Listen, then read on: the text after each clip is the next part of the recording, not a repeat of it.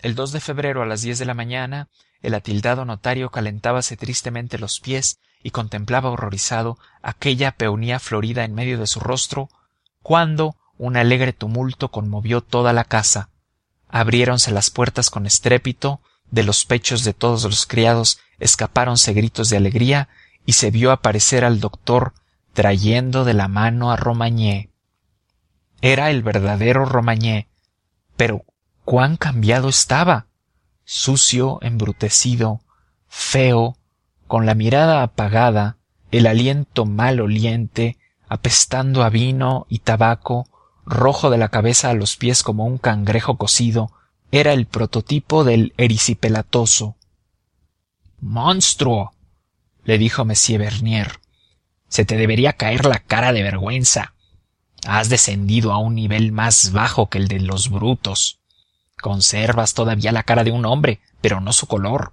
En qué has empleado la fortuna que te proporcionamos te has revolcado en el cieno de todos los vicios y te he encontrado en las afueras de parís tirado como un cerdo en el suelo de la taberna más inmunda el auvernés elevó hasta el doctor su mirada y le dijo con su amable acento embellecido con este dejo propio del pueblo bajo parisiense. Y bien qué que he empinado un poco el codo. Es acaso una razón para decirme esta sarta de necedades a qué llamas necedades majadero te reprocho tus torpezas. Por qué no colocaste tu dinero a interés en vez de bebértelo fue el señor quien dijo que me divirtiese. Tunante exclamó el notario. Fui yo quien te aconsejó que te fueses a emborrachar fuera de las fortificaciones con aguardiente y vino tinto. Cada uno se divierte como puede. He estado con mis camaradas. Vaya unos camaradas dijo el médico no pudiendo reprimir un movimiento de cólera.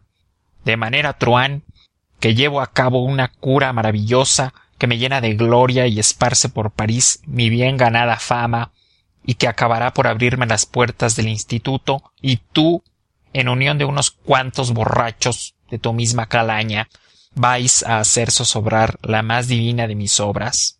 Si sólo se tratase de ti grandísimo bellaco te dejaríamos obrar como quisieseis. Es un verdadero suicidio físico y moral pero un auvernés más o menos poco importa a la sociedad. Pero se trata de un hombre de mundo de un rico de un bienhechor de mi cliente tú lo has comprometido desfigurado asesinado con tu mala conducta. Mira bien en qué estado lamentable has puesto al señor el rostro. El infeliz contempló la nariz que había contribuido a formar y rompió en amargo llanto. Hecho una verdadera desgracia señor Benier, pero pongo a dios por testigo de que no he tenido yo la culpa. Hecha nariz se ha deteriorado ella sola yo soy un hombre honrado y os juro que no he puesto mi mano en ella. Imbécil tronó m l'ambert jamás comprendes las cosas por más que en realidad no es menester que comprendas. Se trata únicamente de que digas sin rodeos si quieres cambiar de conducta y renunciar a esa vida de crápula que me mata de rechazo. Te prevengo que tengo el brazo muy largo y que si persistes en tus vicios sabré ponerte pronto a buen recaudo. Precho preso. Precho entre los criminales. Gracias señor l'ambert. Eso sería la deshonra de mi familia. Seguirás bebiendo o no ay dios mío cómo beber cuando no se tiene dinero todo lo he gastado ya señor l'ambert me he bebido los dos mil francos íntegros y me he bebido mi tonel y cuanto poseía y no hay un alma en la tierra que ya quiera abrirme crédito. Me alegro perillán. Hacen todos muy bien. Tendré que ser juicioso a la fuerza. La miseria me amenaza señor l'ambert. Te repito que me alegro. Señor l'ambert. Qué si tuvieseis la bondad de comprarme un tonel nuevo para ganarme la vida honradamente os juro que volvería a ser un buen sujeto buena fuera lo venderías al día siguiente para emborracharte. No, señor Lambert, os lo juro por mi honor. Esos son juramentos de borracho. ¿Queréis entonces que me muera de hambre y sed? Un centenar de francos, mi buen señor Lambert. Ni un solo céntimo. La providencia te puso en mi camino para devolver a mi rostro su aspecto natural. Bebe agua, come pan seco, prívate de lo más necesario, muérete de hambre si puedes. Solo a ese precio podré recobrar mis facciones y volveré a ser el mismo. Romagné inclinó la cabeza y retiróse arrastrando los pies y saludando a los presentes. El notario recuperó su alegría y el médico sus ensueños de gloria. No quiero alabarme a mí mismo, decía modestamente m bernier, pero le verrier, descubriendo un planeta por la fuerza del cálculo, no ha realizado un milagro tan grande como yo adivinar por el aspecto de vuestra nariz que un auvernés ausente y perdido en la baraúnda de un París se haya entregado a la crápula es remontarse desde el efecto a la causa por caminos que la audacia del hombre no había intentado aún. En cuanto al tratamiento de vuestra enfermedad, se haya indicado por las circunstancias. La dieta aplicada a Romagné es el único remedio que puede curaros. La suerte ha venido a servirnos de un modo maravilloso, puesto que este animal se ha comido hasta su último céntimo. Habéis hecho perfectamente en negarle el socorro que os pedía. Todos los esfuerzos del arte serán vanos mientras tenga que beber este hombre. Pero, doctor, le interrumpió Lambert, ¿y si no fuera ese el origen de mi mal? ¿Y si sólo se tratase de una coincidencia fortuita? ¿No habéis dicho vos mismo que a veces la teoría... He dicho, y lo repito, que en el estado actual de los conocimientos humanos vuestro caso no admite ninguna explicación lógica. Es un hecho cuya ley se desconoce. La relación que hoy hallamos entre vuestra nariz y la conducta de este auvernés nos abre una perspectiva, engañosa tal vez, mas sin duda alguna inmensa.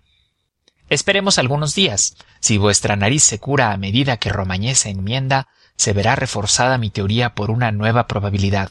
No respondo de nada, pero presiento una ley fisiológica hasta aquí desconocida y que me consideraré muy feliz si puedo formularla.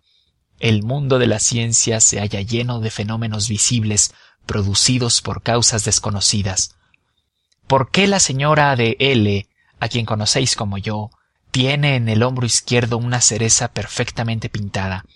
¿Es acaso, como dicen, porque hallándose encinta su madre, sintió ésta grandes deseos que no pudo satisfacer de comerse una cesta de cerezas expuestas en el escaparate de Chevet? ¿Qué artista invisible ha dibujado esta fruta sobre el cuerpo de un feto de seis semanas del tamaño de un langostino mediano? ¿Cómo explicar esta acción especial de lo moral sobre lo físico. ¿Y por qué la cereza de la señora de L adquiere cierta tumefacción y sensibilidad en el mes de abril de cada año, cuando están en flor los cerezos? He aquí unos hechos ciertos, evidentes, palpables y tan inexplicables como la hinchazón y rubicundez de vuestra nariz. Pero tengamos paciencia. Dos días después, la hinchazón de la nariz del notario cedía de un modo visible, pero su color rojo persistía.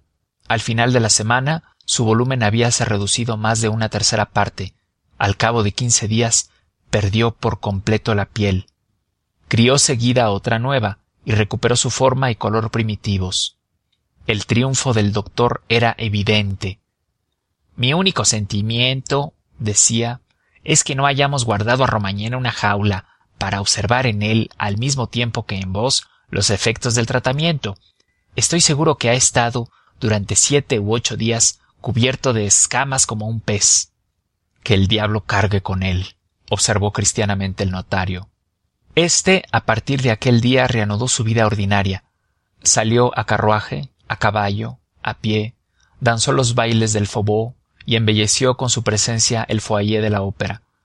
Todas las mujeres lo acogieron perfectamente, en el mundo y fuera de él. Una de las que más tiernamente le felicitaron por su curación fue la hermana mayor de su amigo Steinburg. Esta amabilísima joven, que tenía costumbre de mirar a los hombres cara a cara, observó que m l'ambert había salido de la última crisis más hermoso que nunca y en realidad parecía como si aquellos dos o tres meses de enfermedad hubiesen dado a su rostro un no sé qué de perfecto.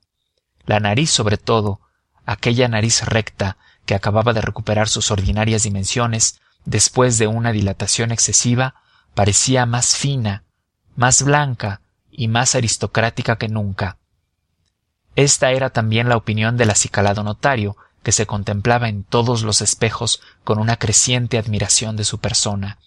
Había que verlo frente a frente de su imagen sonriendo endiosado a su propia nariz. Pero a la vuelta de la primavera en la segunda quincena de marzo mientras la generosa savia hacía retoñar las lilas llegó a creer m l'ambert que sólo a su nariz le eran negados los beneficios de la estación y las bondades de la naturaleza. En medio del renacimiento general de todas las cosas palidecía como una hoja de otoño. Sus alas adelgazadas y como desecadas por el viento del desierto adosábanse cada vez más a su tabique central. Demontre decía el notario haciéndole una mueca al espejo. La distinción es cosa bella lo mismo que la virtud. Pero esto ya es demasiado mi nariz va adquiriendo una elegancia inquietante y si no trato de darle alguna fuerza y color muy pronto no será más que una sombra. Diose en ella un poco de colorete pero sólo logró hacer resaltar más aún la finura increíble de aquella línea recta y sin espesor que dividía su rostro en dos mitades. La fantástica nariz del desesperado notario hacía recordar la varilla de hierro que proyecta su cortante sombra sobre la esfera de los relojes de sol. En vano sometióse a un régimen más alimenticio el indignado millonario de la calle de verneuil considerando que una buena alimentación digerida por un estómago sólido aprovecha por igual a todas las partes del cuerpo se impuso la dulce ley de embaularse sendas tazas de caldo sendos tajos de carne ensangrentada regados con los más generosos vinos decir que estos manjares elegidos no le hicieron efecto sería negar la evidencia y blasfemar de las comidas regaladas. M l'ambert adquirió en poco tiempo hermosos mofletes rojos un pescuezo muy digno de cualquier ternero apoplético y una respetable panza. Pero la nariz parecía una especie de socio negligente o desinteresado que no se ocupa en cobrar sus dividendos.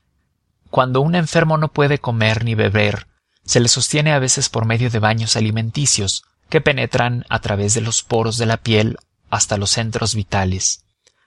M l'ambert trató a su nariz como a un enfermo a quien es preciso alimentar por separado a cualquier precio. Adquirió una bañera de plata sobredorada y seis veces al día introducíala en ella y la mantenía pacientemente sumergida en sendos baños de leche de vino de borgoña de caldo substancioso y hasta de salsa de tomates. Trabajo perdido. La enferma salía del baño tan pálida y delgada y en estado tan deplorable como estaba antes de entrar. Todas las esperanzas parecían ya perdidas cuando un día m bernier diose un golpe en la frente y exclamó pero si hemos cometido una falta imperdonable un error digno de colegiales y he sido yo yo mismo cuando este hecho constituye una confirmación aplastante de mi teoría. No lo dudéis caballero. El auvernés está enfermo y es preciso curarle a él para que sanéis vos. El desdichado l'ambert mesóse los cabellos.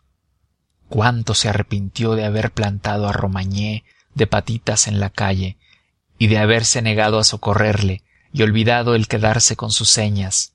Representábase al pobre diablo consumiéndose sobre un camastro sin pan sin roast beef y sin vino de chateau margaux. Esta idea destrozaba su corazón. Asociábase a los dolores del infeliz mercenario. Por primera vez en su vida compadecióse de los sufrimientos del prójimo. Doctor querido doctor exclamó estrechando la mano de bernier daría toda mi fortuna por salvar a ese valiente muchacho cinco días después el mal había avanzado más aún. La nariz no era más que una película flexible que se plegaba bajo el peso de las gafas cuando m bernier vino a decirle que había encontrado al auvernés victoria exclamó entusiasmado el notario. El cirujano encogióse de hombros y contestó que la victoria parecíale dudosa por lo menos. Mi teoría añadió está plenamente confirmada y como fisiólogo tengo que declararme satisfecho. Pero como médico quisiera ante todo curaros. Y el estado en que he visto a ese infeliz no me inspira demasiadas esperanzas. Vos le salvaréis doctor. Por lo pronto no me pertenece actualmente. Se encuentra al servicio de un colega mío que le estudia con cierta curiosidad. Ya lograréis que os ceda. Lo compraremos si es preciso no soñéis siquiera eso. Un médico no vende nunca a sus enfermos. Los mata algunas veces en interés de la ciencia para ver qué tienen dentro pero traficar con ellos jamás. Mi amigo fogatier me cederá tal vez eh, vuestro auvernés pero el pobre está muy enfermo y para colmo de desgracia se halla tan aburrido de la vida que quiere a todo trance morirse. Rechaza las medicinas y en cuanto a los alimentos tan pronto se queja de no tener suficiente y reclama a grandes voces su ración entera cómo rechaza cuanto le dan y trata de matarse por hambre pero eso es un crimen. Yo le hablaré. Yo le haré oír el lenguaje de la religión y la moral. Dónde se encuentra en el hospital sala de san pablo número tenéis vuestro carruaje a la puerta sí pues partamos ah infame quiere morirse. Ignora por ventura que todos los hombres son hermanos. Capítulo